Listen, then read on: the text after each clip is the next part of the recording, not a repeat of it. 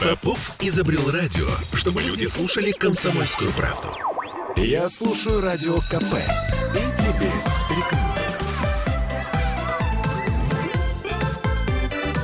Родительский вопрос. 11.03 в Петербурге. Мы вновь возвращаемся в петербургскую студию радио «Комсомольская правда». С вами Ольга Маркина. Кирилл Манжулов, добрый день. И Элина Дианова, наш психолог. Здравствуйте, с вами ваш позитивный психолог. Так, сегодня мы поговорим о том, чего боятся наши дети.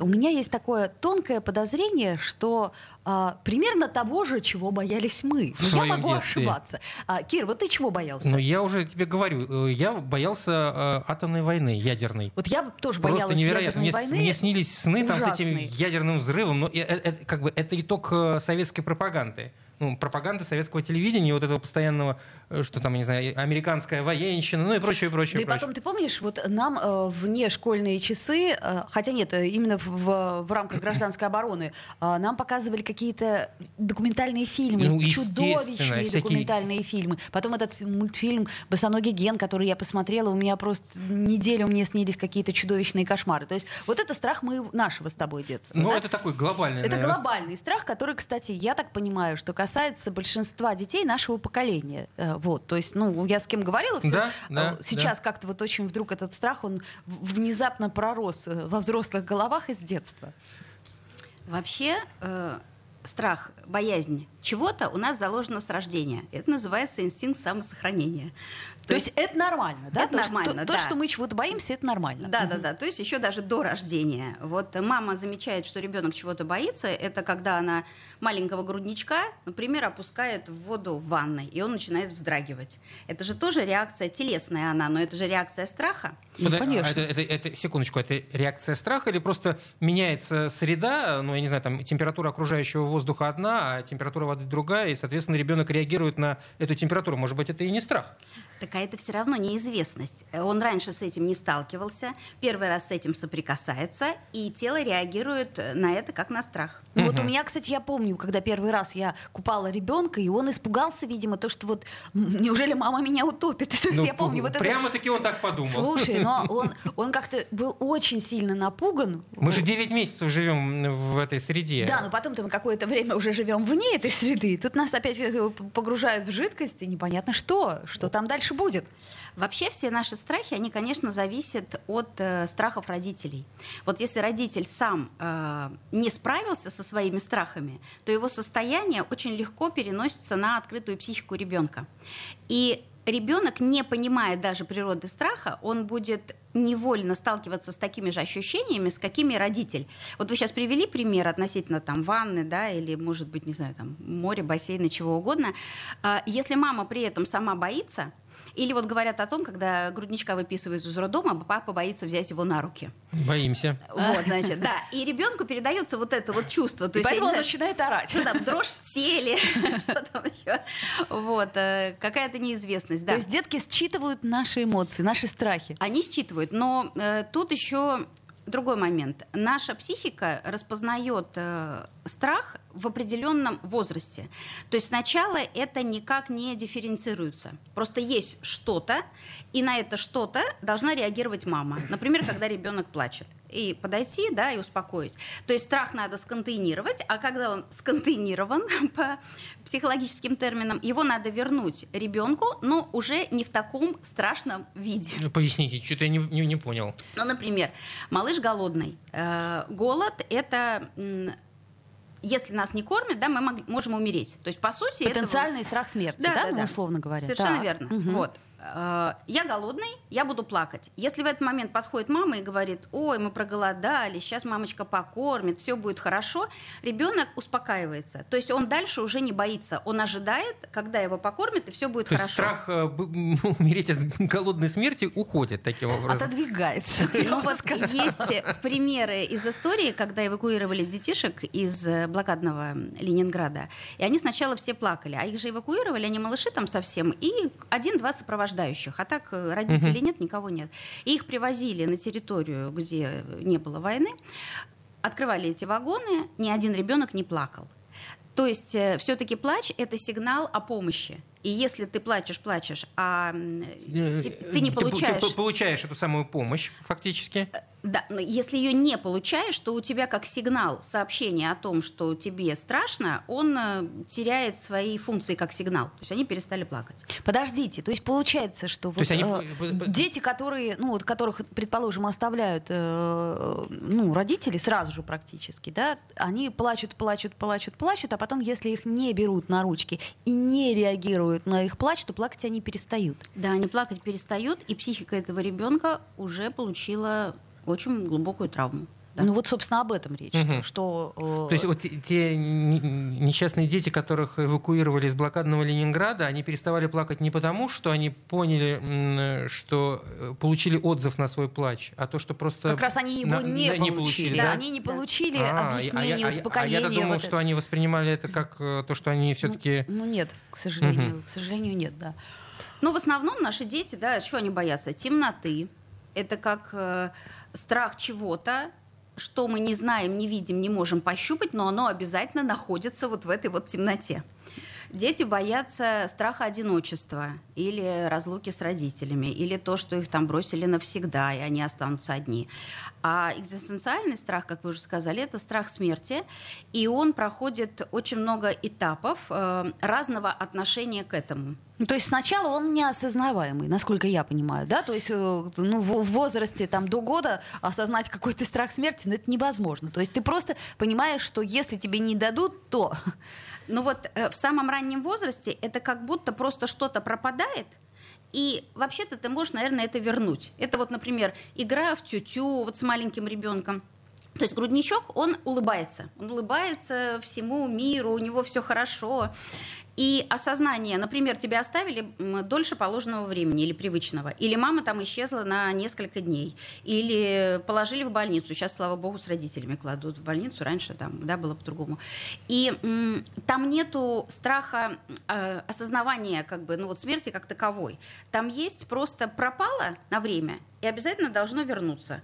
Эм, Вот э, в психоаналитических трудах описана такая игра, называется игра в катушку. Это когда игрушка привязана к веревочке, ребенок ее выбрасывает из кроватки, а потом тянет за веревочку, она опять попадает э, в поле его зрения. То есть исчезает из поля зрения и попадает в поле зрения. И он радуется. То есть как будто он такой маг-волшебник, да, Вернул. раз исчезла, раз, да, захотел и получил. Очень многие же дети выкидывают все игрушки из манежа, из кроватки, и мама уже в сотый раз начинает их Возвращать обратно их. Возвращать, да. Вот это и есть, эм, вот это как бы э, проба реальности, что ли, на себе. Надо все игрушки привязывать на веревочку. Просто я В пыта- веревочках запутаешься. Я, я пытаюсь вспомнить, э, был ли, у- был ли у меня страх смерти в детстве. Как, Ну, у как меня был- таковой. У меня не было этого страха. Я был стра- страх Или точно совершенно разлуки с родителями. Он был Это вот- очень это был, сильный, да. очень острый. Вообще вот именно э, как бы страх смерти, осознавание, это приблизительно лет в 6, ну и дальше там, то есть не раньше. То есть, когда ты понимаешь, например, когда ты начинаешь задавать первые вопросы, или когда ты сталкиваешься со смертью. Я вот, например, в 4 года столкнулась со смертью бабушки, и я тогда поняла, что бабушки уже не будет в моей жизни. И я помню, что мама меня специально взяла с собой на похороны для того, чтобы это не было для меня гипотетической историей, а чтобы я поняла, что произошло.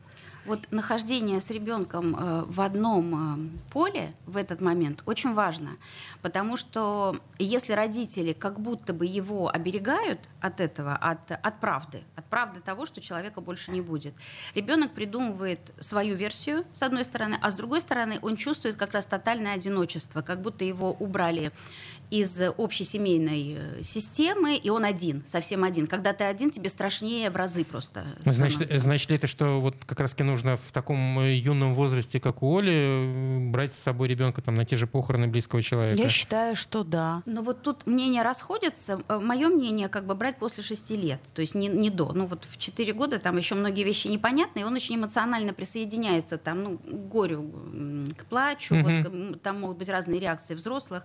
Взрослые сами не справляются со своими эмоциями и уж точно не являются поддержкой ребенку, ну вот в этой ситуации. Но ребенку нельзя говорить такие фразы, э, типа там бабушка была в больнице и, и, и умерла. Тогда он будет бояться больницы. Тогда у, него- у нас бессознательно срабатывает э, вот этот вот паттерн, что если я попаду в больницу, уже даже не будучи ребенком, а взрослым, то я там обязательно умру. Или, например, э, там, не знаю, бабушку Бог забрал, да, тогда я буду для себя, как ребенок, формулировать причину. А чего это он ее забрал? Бабушка От меня, была... да. Например, бабушка, а еще если взрослые говорят, бабушка была таким хорошим человеком золотым, ну вот Бог ее забрал. То есть если я буду хорошим, то я тоже умру а я не хочу. Я бессознательно, ну, как бы... Буду не очень хорошим. Ну, как защиту, да, могу, например, принять вот такую систему. Угу. Так а как все-таки лучше всего э, отвечать на эти вопросы? И потом, ну, как это сказать, нам всегда говорили, что если вы хотите с ребенком поговорить о смерти, то попробуйте завести хомячка. Это наглядное пособие, извините. Бедный хомячок. Да, но был, умер. Смотрите, есть теоретическое восприятие да, какого-то, какой-то информации, а есть то, что касается лично меня. Вот смерть э, хомячка – это очень ну, серьезное испытание для ребенка. Но мы все знаем, что хомячки там мышки, они живут не больше там, двух лет, например. Да, там, крысы, я не знаю, полтора года, я не помню, сколько они живут, но короткий промежуток времени. Очень травматично, когда, например, умирает там кот, который был с рождения ребенка, ребенка или собака это вообще член семьи такой прямо настоящий. А, с одной стороны, это такая практика смирения вот с фрустрацией, примерка на себя, а что я буду делать вот в этом случае? Э, по-моему, ученые финские провели опрос среди детей и подростков, от чего ты боишься. И они называли разные факторы, там кто-то монстров, кто-то компьютерную игру, кто-то сновидений. А следующий был вопрос. А вот если ты будешь взрослый, и у тебя будет ребенок... От, ответ э, а давайте через мы, несколько да, минут сделаем да, после паузу, рекламы. и после рекламы поговорим об этом. Родительский вопрос. Я слушаю Радио КП, потому что здесь самые осведомленные эксперты. И тебе рекомендую.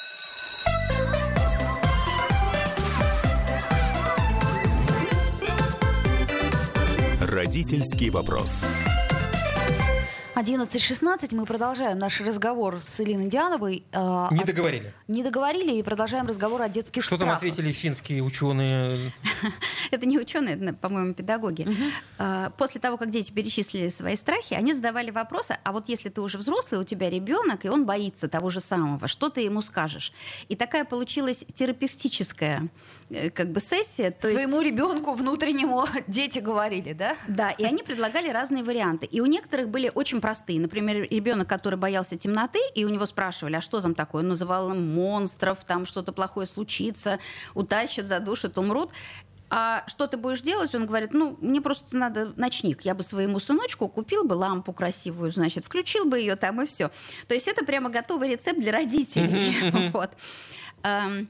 Если родитель э, спокойно относится к страхам ребенка и реагирует на них тогда, когда они возникают, с этим можно сделать. Мы к страху как бы приучаем постепенно. Например, ребенок действительно боится темноты. Можно устроить игру, когда мы заходим в темную комнату, например, ищем там какой-то предмет. Вместе с мамой вот ползаем на четвереньках, ищем предмет. Можно действительно сделать какое-то ночное освещение. Если этого мало, можно сделать волшебную комнату, там какие-то звездочки, которые светятся. В конце концов, там елочную гирлянду где-то включить, ну, чтобы она не мигала только. Можно случайно попросить ребенка что-то принести из темной комнаты. Например, там случайно мячик закатился, а это все поскольку в игре он не, не концентрируется на этом. То есть он спокойно забегает, берет его, игра идет дальше. Там, не знаю, принести маме тапочки из этой темной комнаты. В общем, варианты такие. Если уже совсем как бы очень сложно и э, симптом закрепился, то э, мы боимся тех, кого мы сами придумали. И вот эти монстры, которые у детей, да, они не возникают просто так. Конечно, у каждого страха есть свой источник. До него родителям очень сложно часто докопаться, значит, э, психолог вам в помощь.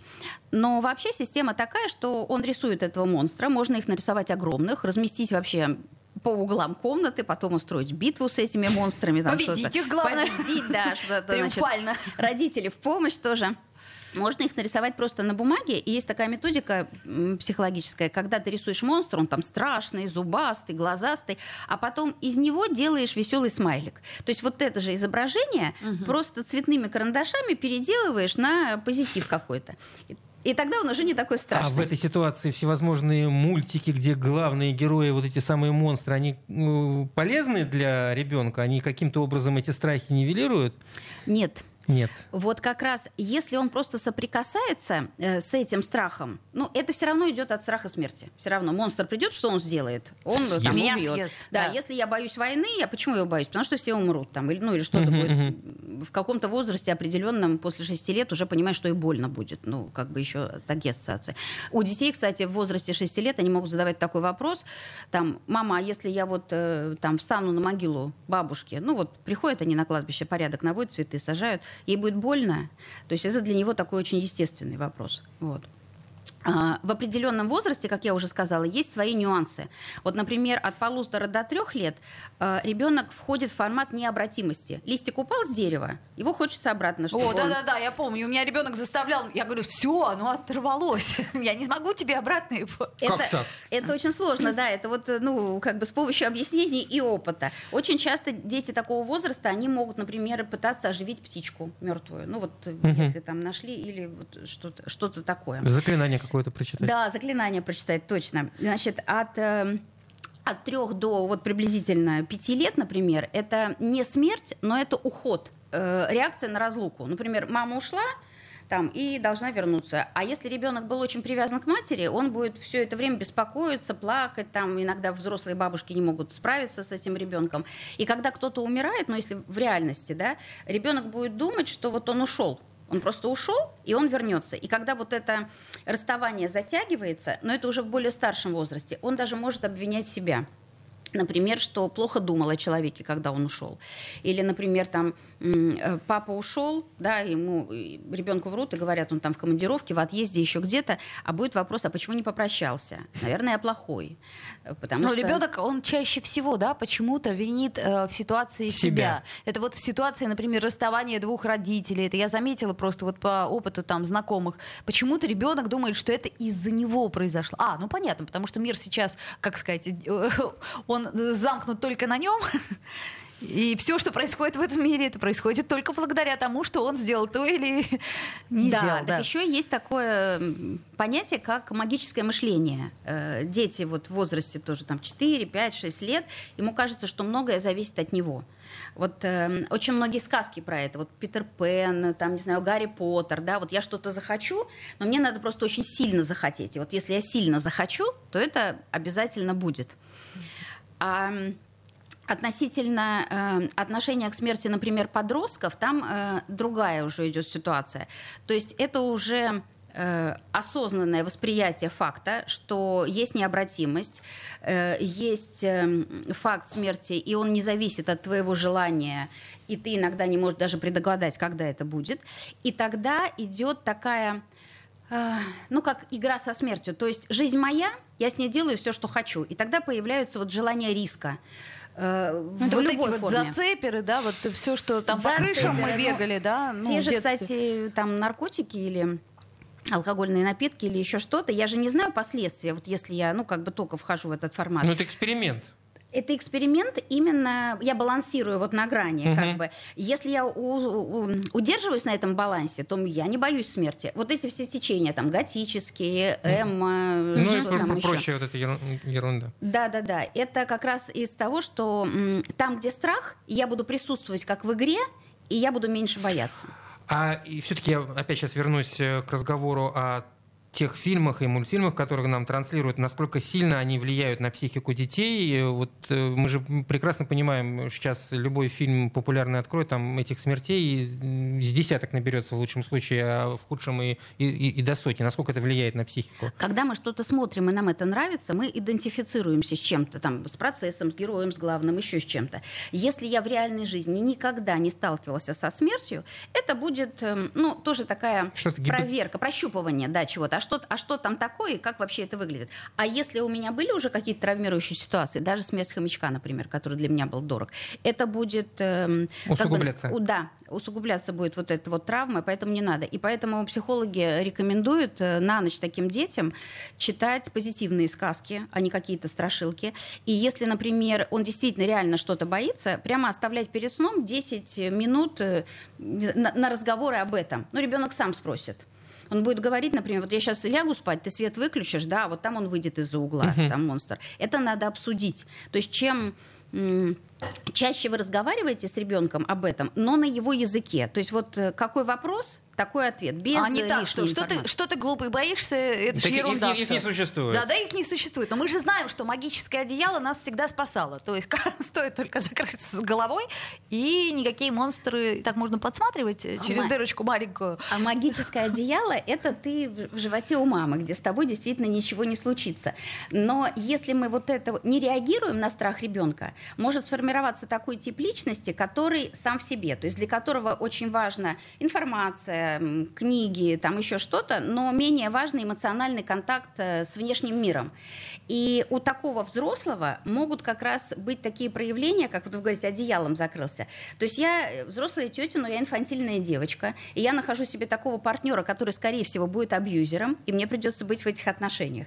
Или, например, я взрослый дядя, но который боится многого, но я буду своим поведением показывать, что я вообще ничего не боюсь, и я буду такой агрессивный, эмоциональный, да. Но когда эм, контакт с кем-то буду налаживать, то я буду проваливаться как раз вот в этот ре- регресс маленького мальчика, где я там беспомощный, ничего не могу, планы не строю, за семью не отвечаю. Так что Вообще-то вот эм, непроработка детских страхов, она приводит к не очень здоровой взрослой личности. Ну, в общем, как всегда, получается. Мы почему все о страхе смерти и о страхе смерти Ну, говорим? как- Э, Что других страхов у детей я, не бывает? Я так понимаю, что потому что это и есть вот ключевой страх, от которого Хорошо, все берется. ключевой ну, например, смотри, страх высоты. Это же тоже страх смерти, да? Страх темноты, страх смерти, Ну, страх врачей. Я понимаю, эти страхи существуют, Мне, я с этим не спорю. ребенок существует- не боялся врачей до тех пор, пока э, не случилась там неприятная история. Пош- Пошли к э, это самое ухо, горло, нос, ему там палочку глубоко сунули. э, вот. э, Ему было больно. Его, да, его стошнило, с тех пор он боится врачей. Ну вот Совершенно зачем верно. это было нужно делать? Но Было если так в все здорово. Если в этот момент врач и мама грамотно отреагировали, ну, как на сиюминутную ситуацию, именно от палочки. Да, и вот конечно, это, конечно. То дальше он не будет продолжаться. А если нет, то да. Если это мама не врачи виноваты, это палочка виновата. Вот и все. Нет, у ребенка еще очень такой тотальный страх одиночества от того, что вот его оставят. Но в основном очень тяжело переживается это теми детьми, э, мамы которых не спускают с рук. Э, Ну вот ей кажется, что у нее тревожный малыш, она все время его держит на руках, и когда а, э, всегда с ребенком на руках невозможно находиться. И в итоге мама устает, психует, что она там делает, и она отдает его первому встречу. Ну, не так, конечно. Бабушка, бабушка там приходит в гости или подруга, она говорит, слушай, подержи, все, не могу, все, уже не могу. А это еще хуже, это еще усугубляет. То есть как будто бы она уже насильно отрывает ребенка от себя. А если такой ребенок идет в детский сад, там тоже будет трагедия детского сада, он, может быть, болеть начнет очень часто и серьезно. И совет таким мамам э, не держать все время на руках, а присутствовать в формате ребенка. Например, посадила его в манеж, сама пошла готовить на кухню и разговариваешь с ним. Или включила какую-то музыку и разговариваешь. Или вот он, э, у него тон голоса повысился, вошла в комнату, спросила, в чем дело, там, подержала за ручку. Э, Когда укладываешь спать, не на руках укачиваешь, а положила отдельно на кроватку и какими-нибудь движениями просто присутствуешь. Ну, похлопыванием, например, там, гладишь животик, вот что-то такое. То есть твоя Ой, одна рука на ребенке. Давайте сделаем паузу. Родительский вопрос. Попов изобрел радио, чтобы люди слушали комсомольскую правду. Я слушаю радио КП и тебе рекомендую.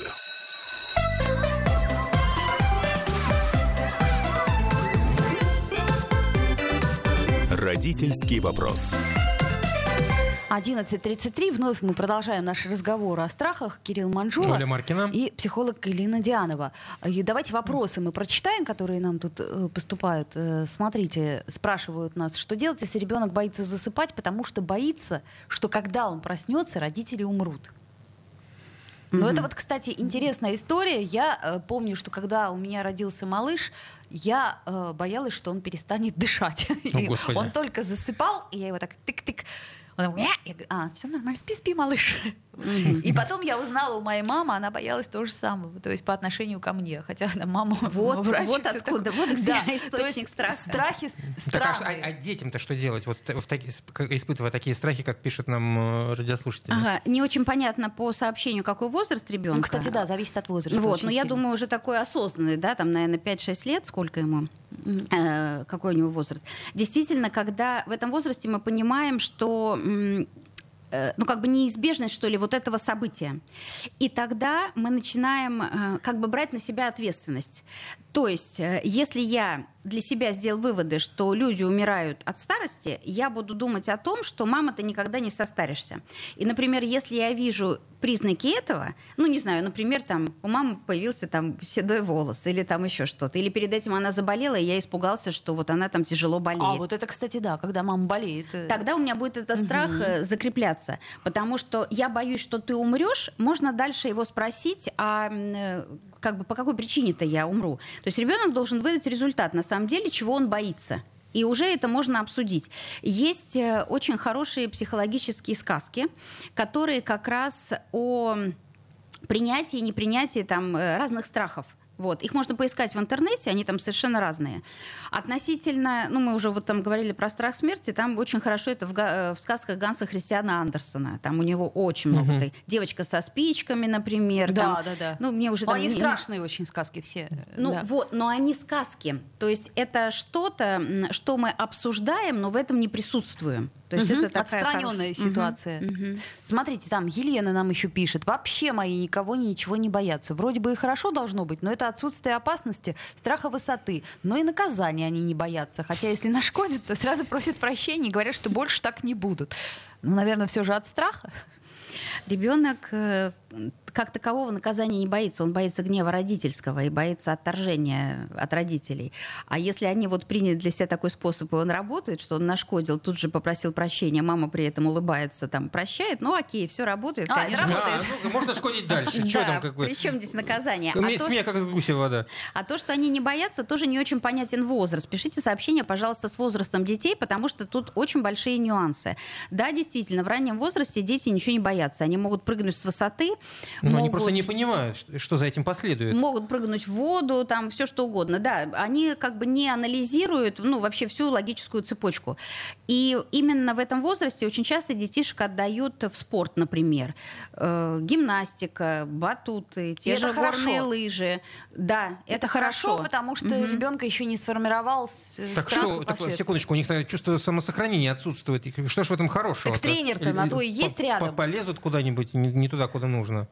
Так в том-то и дело, что это должно быть упорядочено. Лучше То есть это там секция, действительно, тренер какой-то, определенная последовательность упражнений, угу. занятия от простого к сложному. Ну, там, педагоги а знают. В, в этой ситуации нужно ли совсем малыша, там, вот, э, не знаю, там, э, того, что, э, например, плита горячая, да, подойти и, там, не знаю, потрогай, вот теплое чувствуешь, значит, это нельзя трогать. Чтобы он сам самостоятельно знакомился с, с опасностью. Конечно. Очень часто, кстати, ко мне приводят в кабинет как психологу детей, которым, например, там 4-5 лет, и они не знают, что такое спички.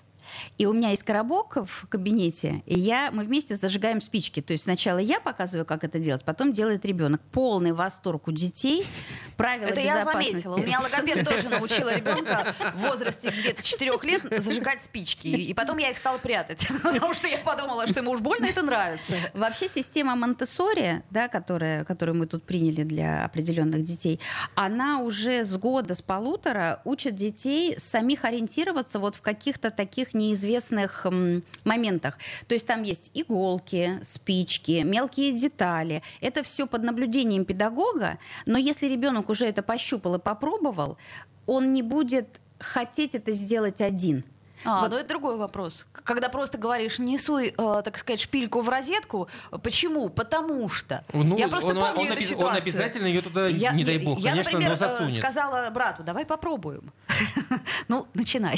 А, ну, Оле повезло, брат был под боком. Вот, то есть, потому что я, я пыталась понять, ну, ну, действительно ли нельзя? Это же надо проверить. Ну, смотри, ну, лучше не на мне. инстинкт самосохранения все-таки хорошо работал, да, ну, подставила брата. Все обошлось, Но это же его был выбор. Ну а как же насчет Если что. страхов, э, ну не знаю, не реализоваться, например? Ну вот тебе говорят э, там до твоих 16-17, когда там из школы выходит лет, что ты должен вот э, это, это, это. Сейчас вот ты подходишь к важному этапу своей жизни, ты должен поступить в какой-то престижный вуз, чтобы закончить его, зарабатывать кучу денег. А иначе что, дворником будешь? А, кстати, Я- пойдешь я, в кстати, ПТУ. Например, хотя я Да. уважаю любую профессию. Я тоже. Я тоже Но, считаю, но что тем это не менее, у- у- у- у многих детей вот этот страх не реализоваться, он присутствует. Кстати, я думаю, сейчас ПТУ будет возрождаться, потому что как раз таких специальностей Это как ру- раз вот те скиллсы, да. Да, рукастых, да, у нас нет. И, между прочим, дворники тоже было бы неплохо, если бы были это наши дворники петербургские, которые любят Петербург. Поэтому ничего такого в этом нет. А, а- а вам не кажется, что вот то, что говорит Кирилл, это как раз страх расстроить родителей? А не какой-то там страх нереализованности. То есть мама хочет и папа, чтобы я поступил в ВУЗ, окей. Да нет, папа и мама хотят, чтобы ребенок был в материальной стороне своей жизни счастлив. Да? а У ты он уверен, был что это от обесп- вас зависит? Сейчас Не, будет про- скандал. Подожди, это зависит от него. Потому что если он не будет учиться, он, естественно, не реализуется в материальной стороне своего- Ну, своей жизни. К сожалению, как показывает на опыт, далеко не факт. Согласен. Вот родители, функция родителей, да, дать определенные установки, без которых дальше не реализоваться. Ну, например, без аттестата школьного, причем лучше, если он будет там с максимально хорошими оценками, и без высокого балла ЕГЭ, ты дальше просто не пойдешь. Да, ты можешь э, развиваться вот в этой плоскости, но ты в другой не будешь. Или э, м, маршрут до другой у тебя займет еще там энное количество лет, когда ты это осознаешь и решишь там сам получить высшее образование. Вот эти установки должны дать родители, чтобы не было иллюзии, что я вот сейчас я не знаю, что буду играть в покер по, интернету и вообще стану богатым, и всех вас э, озолочу, и Мгм. родители всем вам помогу, и мне для этого не надо дальше там не учиться, ни высшее образование, ничего. Вот это наличие этой иллюзии все-таки зависит от родительского воспитания. То есть А- базу а- надо дать. Да, да, да. А ваш э, вопрос, он будет переживать не от э, реализации, а для него реализация должна что-то значить. То есть, если ребенок сам себе определяет маршрут, вот ему надо закончить вуз. Для чего? А потому что тогда увеличивается круг моих возможностей. А это мои возможности или нет? Я хочу вообще, чтобы у меня вот были вот эти возможности. Если изначально это в семье присутствует не как эм, навязчивое обучение, а как пример родительский. Вот сам родитель развивается, ему важно там, читать, э, где-то еще учиться, получать что-то дополнительное, или путешествовать, может быть, или там в спорте он как-то реализуется, и маленького ребенка с собой возит. Вот у меня есть клиентка, у которой папа балерун. Она не стала балериной, но из-за того, что она присутствовала все время на этих репетициях и тренировках, она очень выносливая, у нее открывается второе дыхание, она не ноет никогда. И она реализовалась в другой области, ей это интересно. Но вот закладка, стремление вот этой целеустремленности, она как раз, ну, вообще-то в детстве, а не когда уже там ребенку 17 лет. То есть, 18. короче говоря, все равно, э, что бы мы ни транслировали, но родители нам показывают на Ну, собственном Это примере. понятное дело. Ну, получается, что так, что мы можем там, лежа на диване, говорить, сынок, ты должен окончить вуз для того, А- чтобы нас в старости кормить. А иначе будешь как я. А иначе будешь как я. А вот относительно страхов, да, надень шапку, простудишься, там, не знаю, умрешь или заболеешь. И мы говорим ребенку, а потом ребенок видит, что сам папа выходит из дома без шапки. Что будет? Он будет бояться, что папа умрет. Ну, например, то есть тоже надо Ну, быть это, осторожным. это тоже хорошо, будет переживать за папу. Слушайте, у нас меньше двух минут остается, но тем не менее, боязнь чужих людей, это что? Вот это что же страх? Это э, возникает приблизительно в 7-10 месяцев, и это норма. Должно закончиться до двух лет. Это страх как раз э, отношения к новым. Э, ребенок начинает идентифицировать, что свое, что чужое, и разделять. К двум годам это проходит. Если не проходит, скорее всего, это будет такая скромная личность, которая... ну, Застенчивая. Да, застенчивая, не очень коммуникабельная. Вот.